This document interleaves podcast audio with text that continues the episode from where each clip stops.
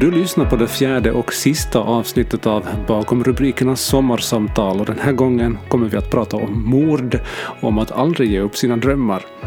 Efter att ha ingått avtal med ett av Sveriges största bokförlag kan Pernilla Österberg med fog sägas vara Österbottens deckardrottning. Men vägen till att bli författare har inte alltid varit spikrak. Det här är sommarens sista sommarintervju. Mitt namn är Patrik Sjöholm och det här är Bakom rubrikerna.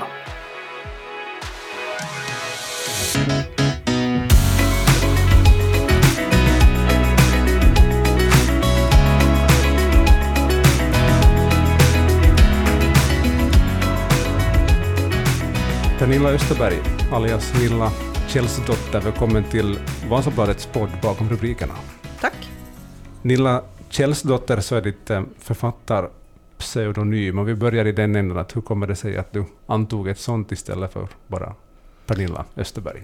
Ja, uh, Nilla är ju det som jag alltid har, har kallats, att liksom ända från att jag var barn och, och, i skolan, grundskolan så var det även lärare som kallade mig för Nilla, att, att det liksom jag är Nilla, att enda gången jag säger Pernilla så är väl i princip när jag ringer till myndigheter. Okay. Eller väldigt, på jobbet. Väldigt officiella sammanhang. Ja, precis. Ja. Att, att det är liksom, Nilla är nog det som jag identifierar mig med. Uh, sen Källsdotter så kom av att uh, Österberg är ju ett taget namn i och med att jag är gift. Uh, vi planerar inte skilsmässa på något vis, men, men jag kände att jag ville liksom ha ett namn som identifierar mig som skrivande person och, och just det här jag är ju Kjells dotter. Ja. Och, och liksom skrivande har jag haft med mig hela livet. Att, att Österberg så, har jag hett sedan 2012. Precis, att, ja. att det här kändes som, jag ville ha något, något eget och unikt. Ja. Att, ja. Finns det någon, för dig någon skiljelinje mellan de två, eller är det en och samma? Nej, nog är det ganska en och samma, men att inte skulle som presentera mig som Nilla Kjells dotter i ett, ett privat sammanhang. Att, att det är nog endast som då är, liksom har med, med boken eller med författande att göra. Mm, mm. Så.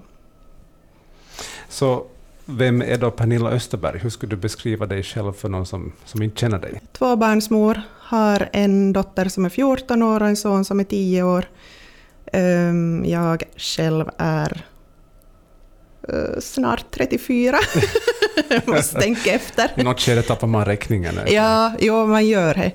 Uh, jag jobbar som sekreterare på en juristbyrå i Oravais och uh, är en väldigt skrivande person.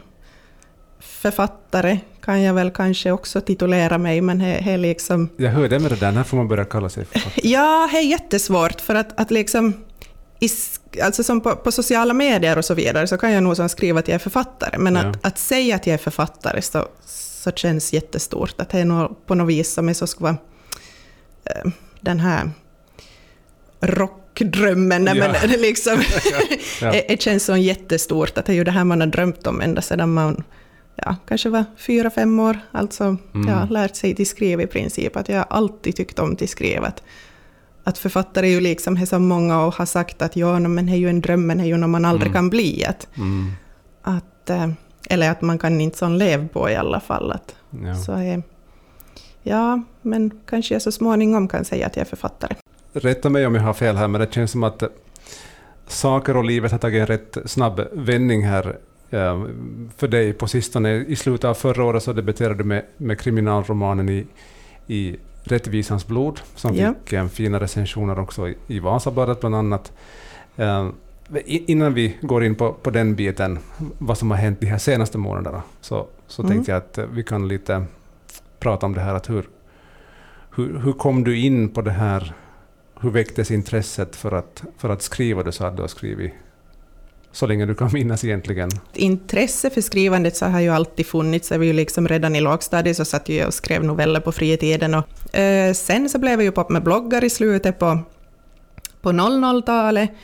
Och eh, jag hade en blogg i, ja, från slutet på 00-talet till början på 10-talet. Mm.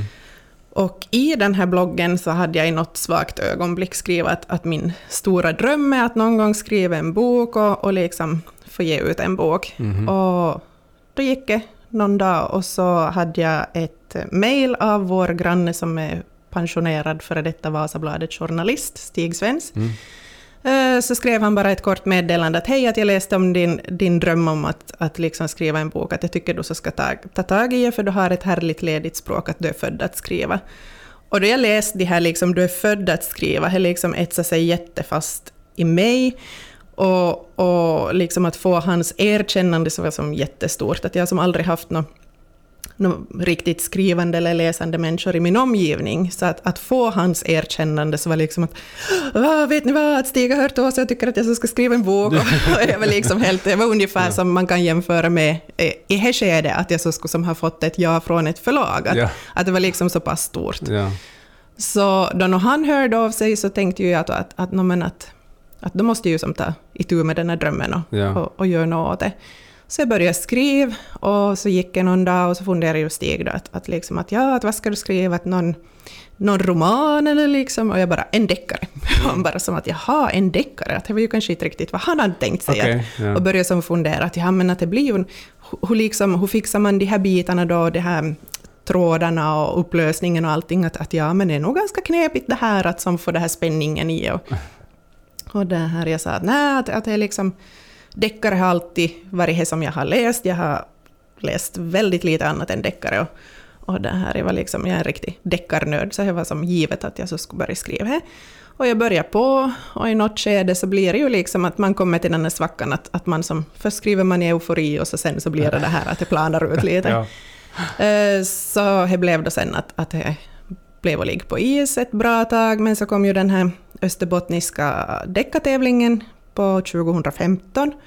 Eh, Det var då deadline i mars 2015 och i december 2014 så bestämde jag att "Nå, men okej, att jag så ska nog som försök ändå att, att liksom... Ja, man, man kan ju inte få något värre än ett nej. Mm. Eh, Men jag hade ju som inte skrivit något mer än en fjärdedel ungefär av romanus med den då påföljden att, att vad var det, fyra dagar före deadline som jag la sista punkten i princip. Att, Mm. att man som hann inte riktigt med det här Mm. redigeringen och så vidare. Men jag tänkte att nå, jag får som bär eller brist. Att för mig så var det ändå liksom ett stort steg att jag hade som eh, fått skriva ett komplett romanus. Att, att det var som början, mitten, slut och, och det var ju ändå på drygt 300 sidor. Så att, att Mm. det, det var ju liksom komplett. Mm. Och när jag inte kom med i den här tävlingen, vilket jag nog också hade förväntat mig att jag inte så skulle göra, så kände jag att jag var ganska färdig med, med liksom handbiten. Att jag kände att jag ville som inte, för Stig funderade ju nog att ja, men ska inte du som försöka redigera och som skicka till förlag och så vidare. Men jag Mm. sa att nej, att jag är ganska färdig för att nu har jag liksom färdigt i huvudet vad nästa så ska handla om. Så, Mm. Mm. Mm. så jag kände att jag ville som påbörja, påbörja den då istället och det blev då i rättvisans blod. Jag känner inte att det var något misslyckande heller att inte man som fick ut det här första manuset, för, för, för, för mig så var det liksom eh, ett bevis på att jag kan skriva ett komplett råmanus med början, mitten, slut. Att, att jag var som att vid nästa manus så då, då kör vi den här redigeringsprocessen till och sen så liksom ska det bli en bok. Precis, ja. så ja. att, att det var liksom... Var det första gången du sådär, om man kan kalla det offentligt, outa att du, att du någon gång så ville skriva en dröm, det var där på bloggen då? några få kompisar så visste om att, att jag hade som... Sista tiden innan jag skrev på bloggen så hade jag som nog börjat prata om att jag skulle vilja som skriva en bok. Men, Ja. men nu var jag ändå ganska som tyst med och jag så skulle säga att som på sociala medier, som på Instagram och Facebook så gick jag väl ut med kanske på 2014, 15 någonting. Ja. Och så skapade jag hashtaggen jag och min knäppa hobby. det var liksom... ehm, för jag kände på något vis att i och med att inte jag har som direkt skrivande människor i min närhet heller, att man känner sig lite som... Ja, no, jag skriver ju lite. Ja, att det var lite ja. som skämmigt samtidigt som det var ju min stora dröm att som Ja. få, få skriva. Så då tyckte jag att den här hashtaggen jag och min knäppa hobby var ganska bra. Och han, han hänger med ännu, för jag tycker i, i dagsläget så, så är det liksom hashtaggen påminner mig om hur allting börjar. Ja, ja. Det, många tycker ju som följare att, att ja, men nu får du nog skippa den där hashtaggen. Men, men jag tycker det liksom eh, eh, påminner mig om hur, hur allting Mm. börjat. Mm. Så, Men är det Mm. fortfarande en knäpp hobby för dig eller? eh, nej, inte nog knäpp hobby direkt, men, men inte kan ju som... Alltså ja, på sätt och vis är det ju ett jobb, Ja. på sätt och vis är det en hobby. Att, att det är Mm. liksom... Ja, det är lite både och. Ett mellanting. ja. Som kriminalromansförfattare författare, nu kallar jag det författare även om du kanske då känner kriminalromansförfattare, vilka egen, egenskaper behöver man för att vara det? Ser du till exempel när vi har rört oss här på redaktionen, ser du mordplatser, potentiella mordplatser till dina böcker? Uh, ja, gör jag ju nog. ja. uh, ja uh, no, inte vet jag om jag liksom som kriminalförfattare eller om jag är som person, men jag liksom ser ju de här potentiella morden lite överallt och, och lite som, ja alltså från väldigt små saker kan jag som snappa upp någonting och liksom spinna vidare på en, om man sitter på ett café och tjuvlyssnar på ett, ett samtal till mm. exempel, mm. att, ja. att vart, vart det kan ta, ja, hur skulle man kunna spinna vidare på det och liksom karaktärsdrag hämtar man ju från alla personer man möter och, och inte, liksom aldrig att man skriver någon rakt av, om man, man liksom i stunden när man sitter och skriver så vet man kanske inte riktigt vem man har hämtat det här karaktärsdraget, om man bara vet att, att man har sitter någonstans och, och liksom snappat upp det. Men eh, no, jag kan ta som exempel till exempel att, att då, då vår dotter började i sjuan så fick vi på hösten, eller i höstas, då så fick vi föräldrar vara dit och, och som ser till skolan. Och så då vi kom in i slöjdsalen så, så knuffade jag i, i, min man och så sa jag att, att ser du, att, att det här, det liksom, är det en elev eller är det vaktmästaren som ligger där på snickarbänken död mördad? Att, att, att liksom det här så skulle vara en perfekt brottsplats och han bara så tyst, vi står bland andra föräldrar. liksom. ja, exakt. Uh, så ja, så nog finns jag liksom överallt de här mordiska elementer. ja, men det, det, så, det, såg du där och då att här är Ja, att liksom då vi kom in i slöjdsalen så var det direkt då jag såg den här ena snickarbänken så var det som att ja, att där ligger någon, men är det, är det liksom vaktmästaren eller är det en elev eller, eller är det läraren eller vem är det? Men finns det med i någon av kommande? Uh, nej, och det är liksom en grej som, som jag inte har spunnit vidare på, men som jag tänker att kanske framöver kan få vara med. Vi ska se. Okay. Uh, och så var det under jullovet, så satt, eller vid julledigt, så satt jag och mannen och diskuterade just om det här med eh, militärtjänstgöring och, och liksom vad det kan göra med vissa killar, män, och, och liksom vilka trauman det kan sätta. Och, ja, att allihop är kanske inte skapt för att vara i militären och, och liksom på så vis. Så då vi hade färdigt diskuterat det här så då sa jag till min man att hmm, nu har jag en färdig deckare. Att, att liksom, ah, okay. ja, ja, hade, hade ett tema klart och, och såg ju väldigt tydliga bilder framför mig att, att hon, ja, hur allting hade gått till och vem som blir mördad och, ja, och vad motivet är. Och,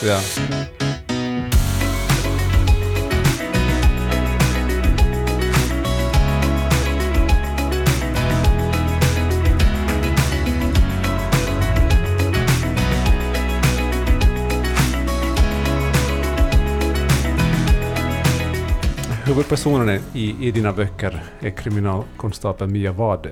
Mm. Hur, hur, när och varför uppstod Mia? Mia Wadö uppstod ganska länge, in, eller länge före det här första boken blev utgiven och innan jag ens började skriva jag skulle säga att det var i mitten på 00 som det här namnet Mia, M-I-J-A, mm. kom till mig. Eh, sen det här var det, så det kom väl i samband med att jag började som faktiskt skriv. Så okay. då började jag fundera, att, hmm, vad ska hon ha för efternamn? Att, att liksom något som, som kan ha varit österbottniskt, men som inte är sådär jättetypiskt mm. österbottniskt. Att, att det ska som inte vara någon som säger att ja, men det där är ju jag.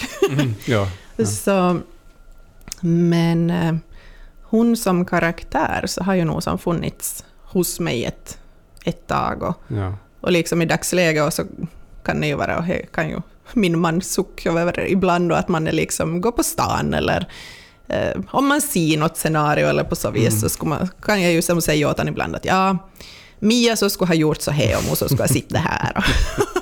liksom. ja. Han bara ja, ja, du och dina låtsaskompisar.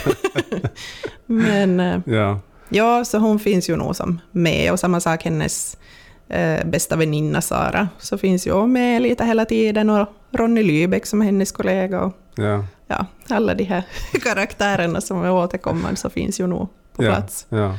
I huvudet på en. Ja, precis. Är karaktären eller personlighetsdragen i, i kanske främst Mia då hämtad från inspiration från verkligheten?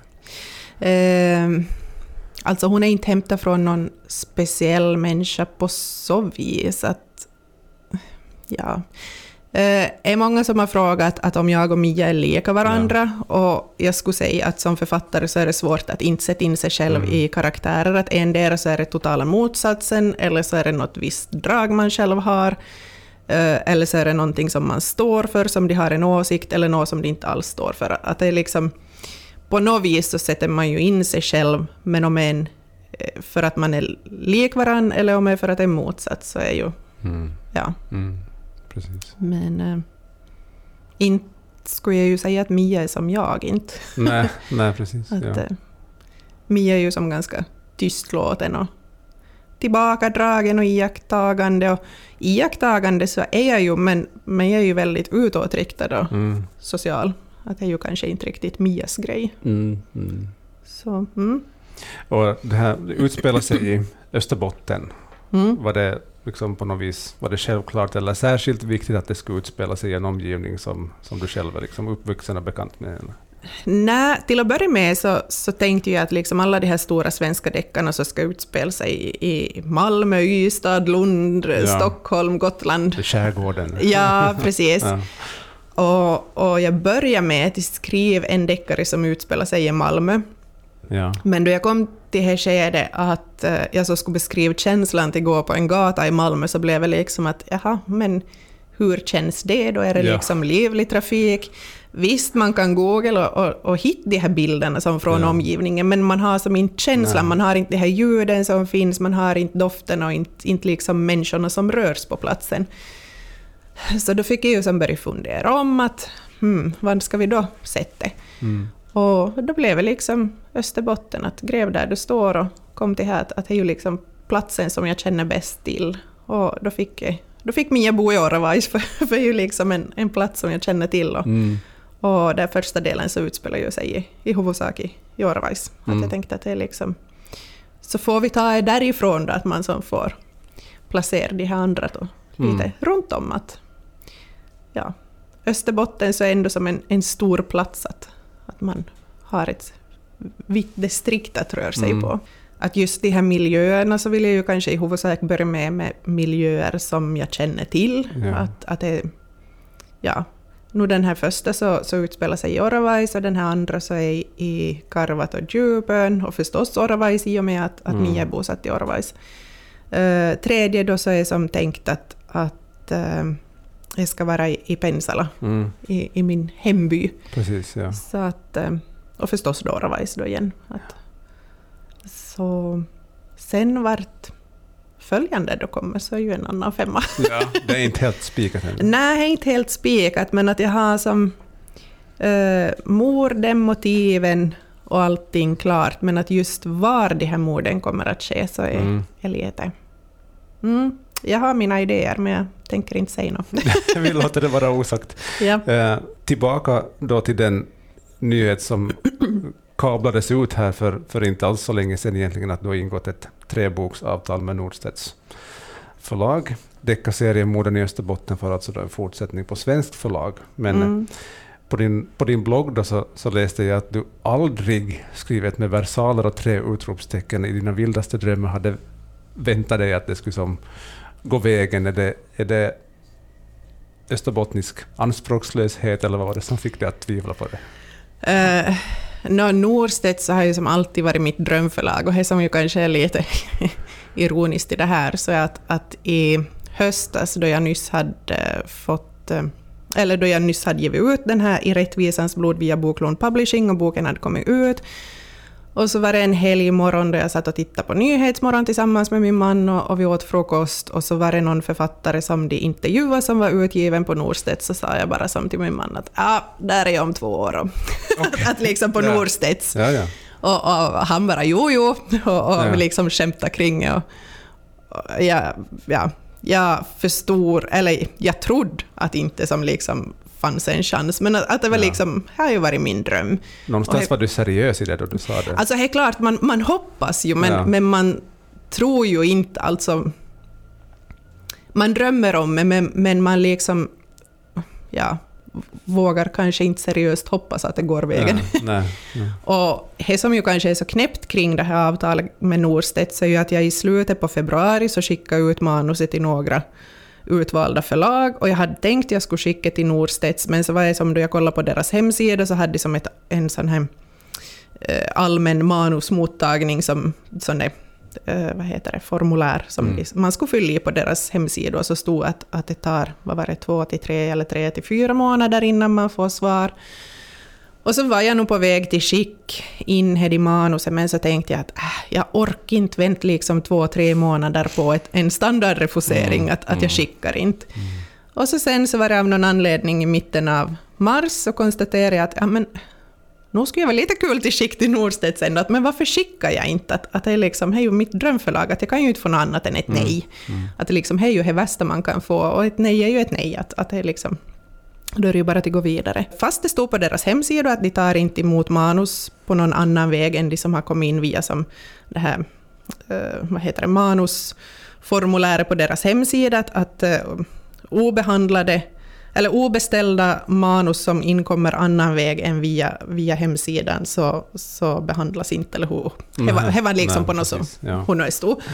Men så tänkte jag att äh, jag skickar det direkt till en förläggare, att, att det får bära eller brista, att man kan ju inte, det är ju inte något annat än att det Mm. lämnar oläst.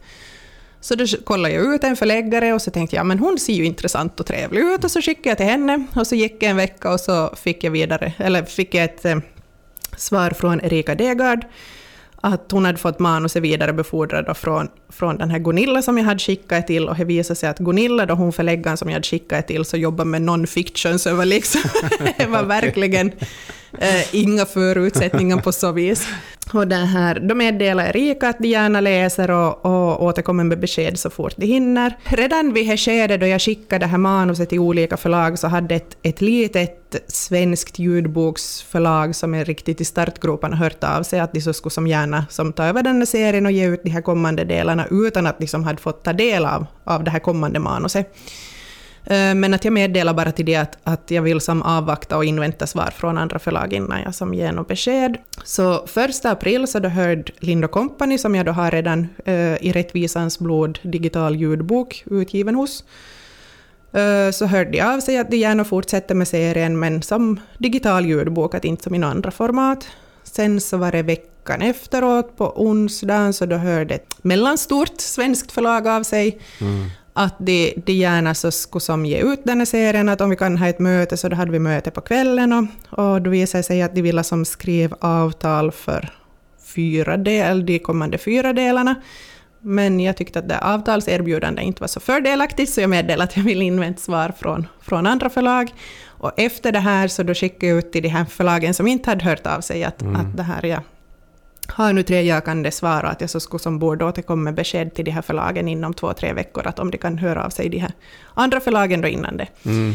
Eh, Så på torsdagen då, så då hörde Erika av sig att, att vi läser på här, att, att, men att höra av dig ifall om du hinner gå vidare på annat håll, att det vill säga om vi är för långsamma. Och så sen på fredag eftermiddag så skickade Erika på nytt att hej, eh, vill bara meddela att vi läser på här inom parentes med stort intresse, återkommer på måndag, trevlig helg.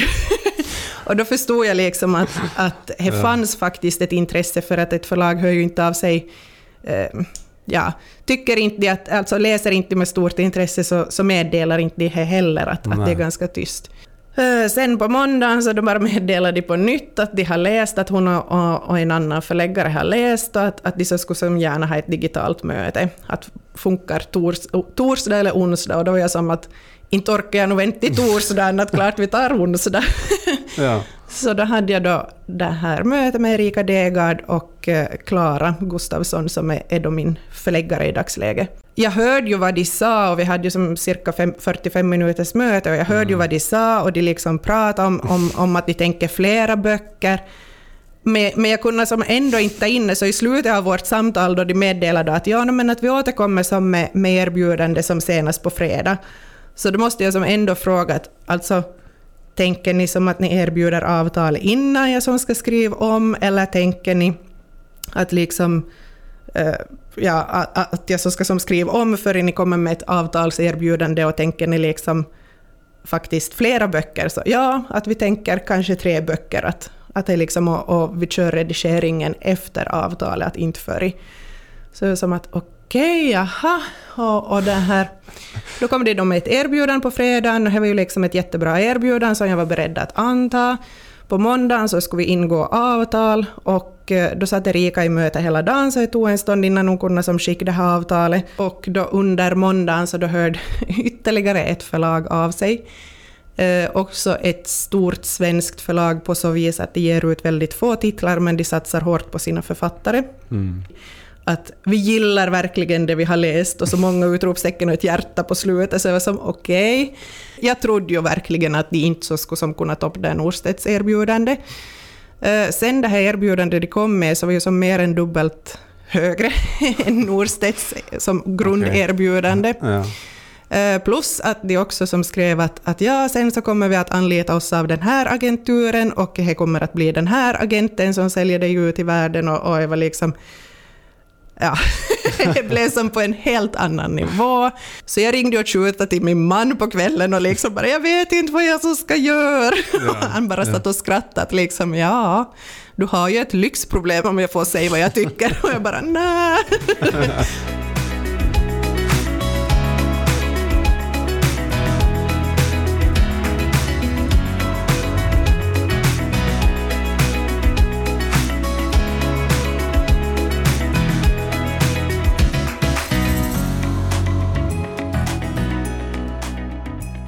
Och under den här tiden så hade jag som hunnit skicka åt, åt Erika att, att nu är läget detta, att, att jag som fått fått det här erbjudandet, är det alls någonting som de kan möta upp eller är det mm. liksom vad kan de möta upp med?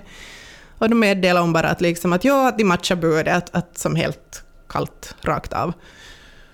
Uh, och meddelade också att de själva har ju också en, en agentur, Norstedts Agency, och att hon tror att de kommer att vara intresserade av att, att som skriva avtal, signa mig för avtal, men att, att hon måste förstås kolla med chefen först. Mm.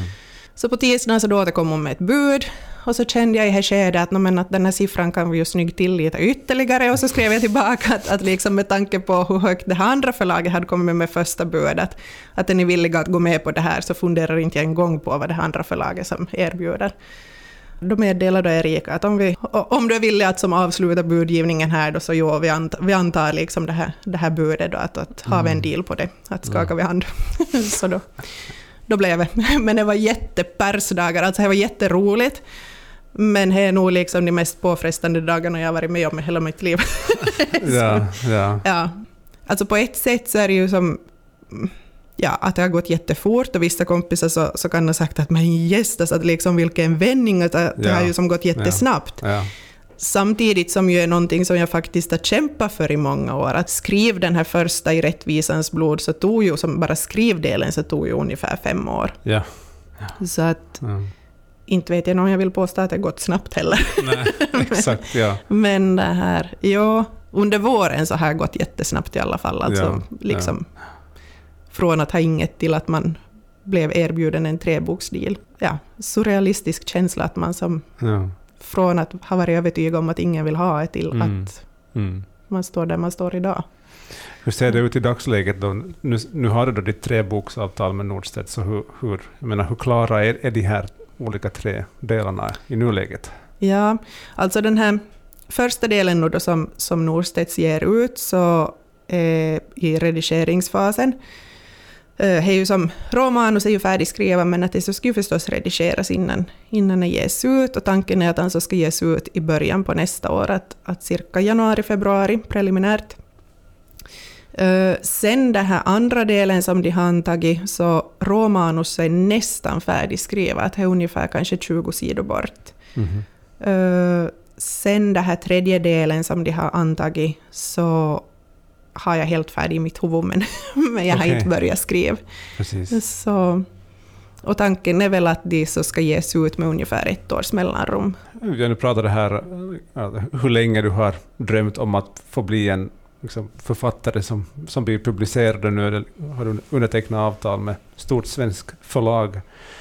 Uh, hur, har du liksom, har du, hur har du hållit liv i den här drömmen att, att en dag ska jag bli publicerad? Har du liksom alltid det framför dig att det kommer nog den dagen, men det är bara att hålla ut, eller hur har du tänkt?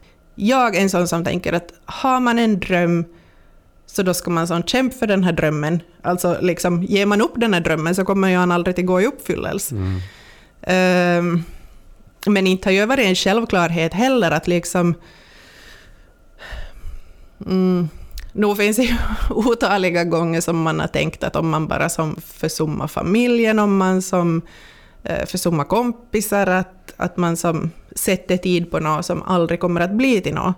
Att till exempel i början på 2019 så fick jag höra av en medelålders kvinna som ju då var stark i sin åsikt och tyckte att jag så ska lägga av med det jag håller på med, att jag försummar familjen, jag försummar barnen.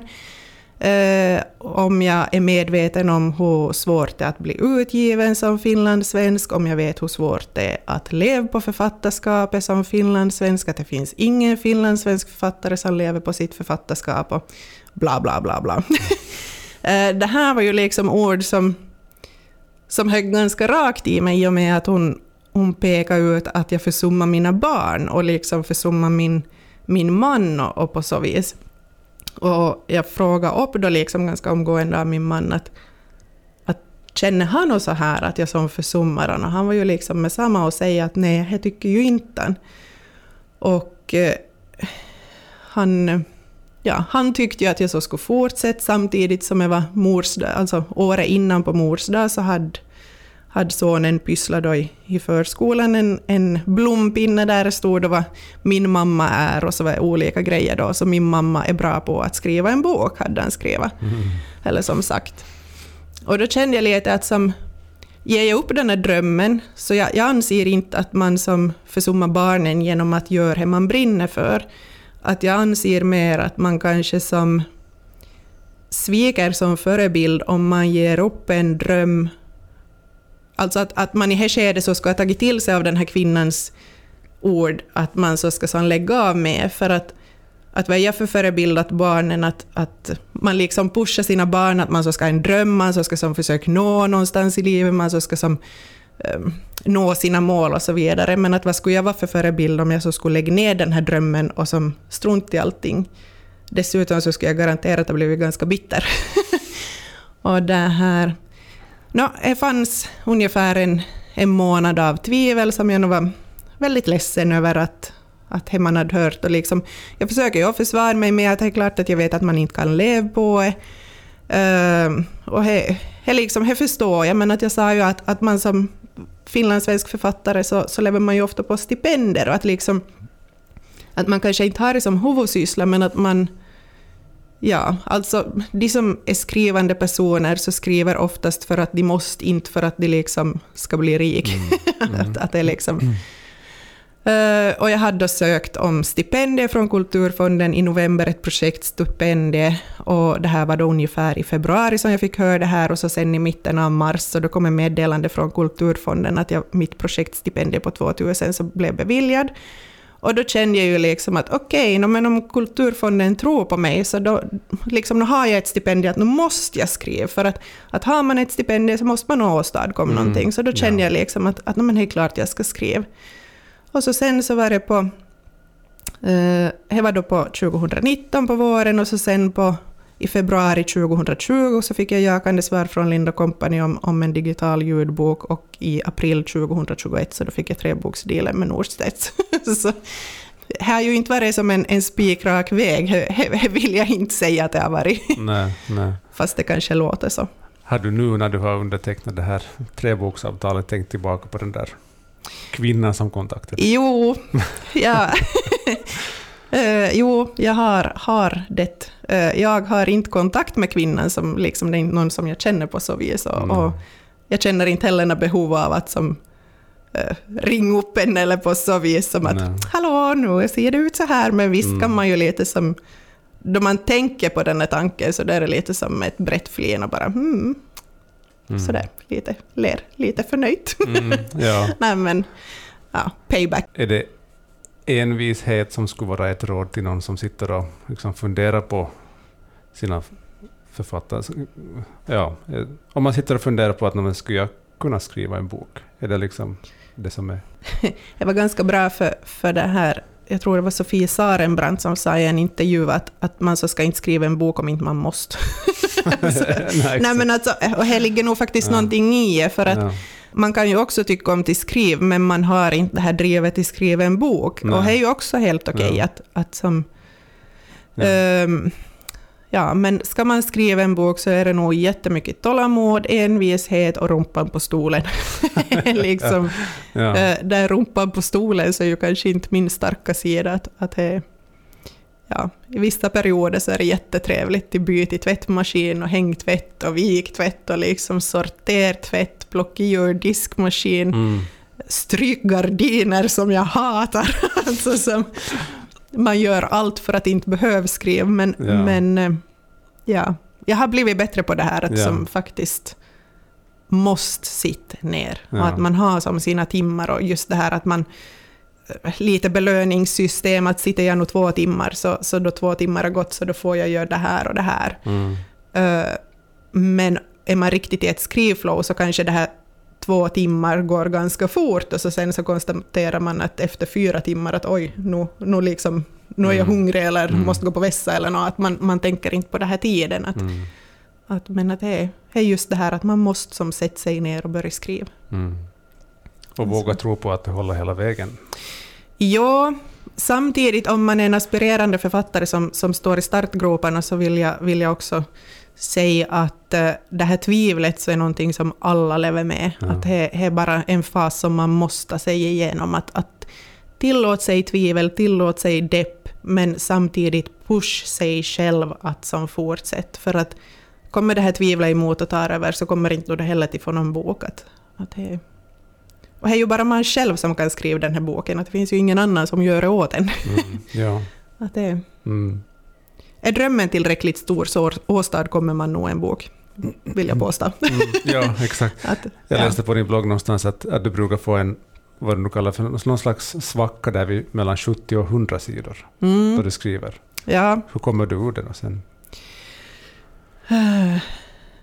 Pushar, pushar, pushar. Ja. Sitter och sliter mitt hår. eh, kämpar fram de här ord, orden, men ja, Ja. Mycket kaffe. ja. Så, Hur är det så här eh, avslutningsvis, hur kommer sommaren gå till, alltid till liksom författare och redigering nu eller hur, hur kommer du att tillbringa din sommar? ja, det blir nog skrivandets tecken. Ja. Att jag har, har det här tagit ledigt från, från byrån, jobbar ju då som sekreterare på en juristbyrå och eh, har nu ledigt från juni till sista augusti för skrivandets skull. Och det hade jag faktiskt inplanerat redan innan det här avtalet med Norstedts, för att jag har fått projektstipendier, tre stycken, som jag så ska lyfta då under sommaren.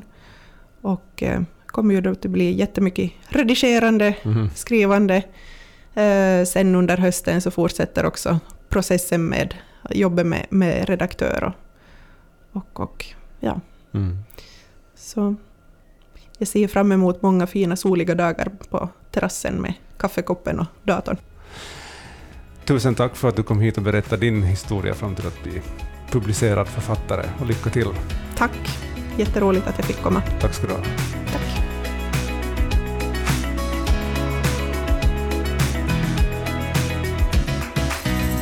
Du har lyssnat på Bakom rubrikerna, en podcast som publiceras av Vasabladet. Det här var alltså det sista längre sommarsamtalet och alla tidigare avsnitt hittar du på vasabladet.fi och där poddar finns. Nu väntar en liten poddpaus och eh, Bakom rubrikerna återkommer igen i höst. Tills dess önskar jag dig allt väl. Ha det gott!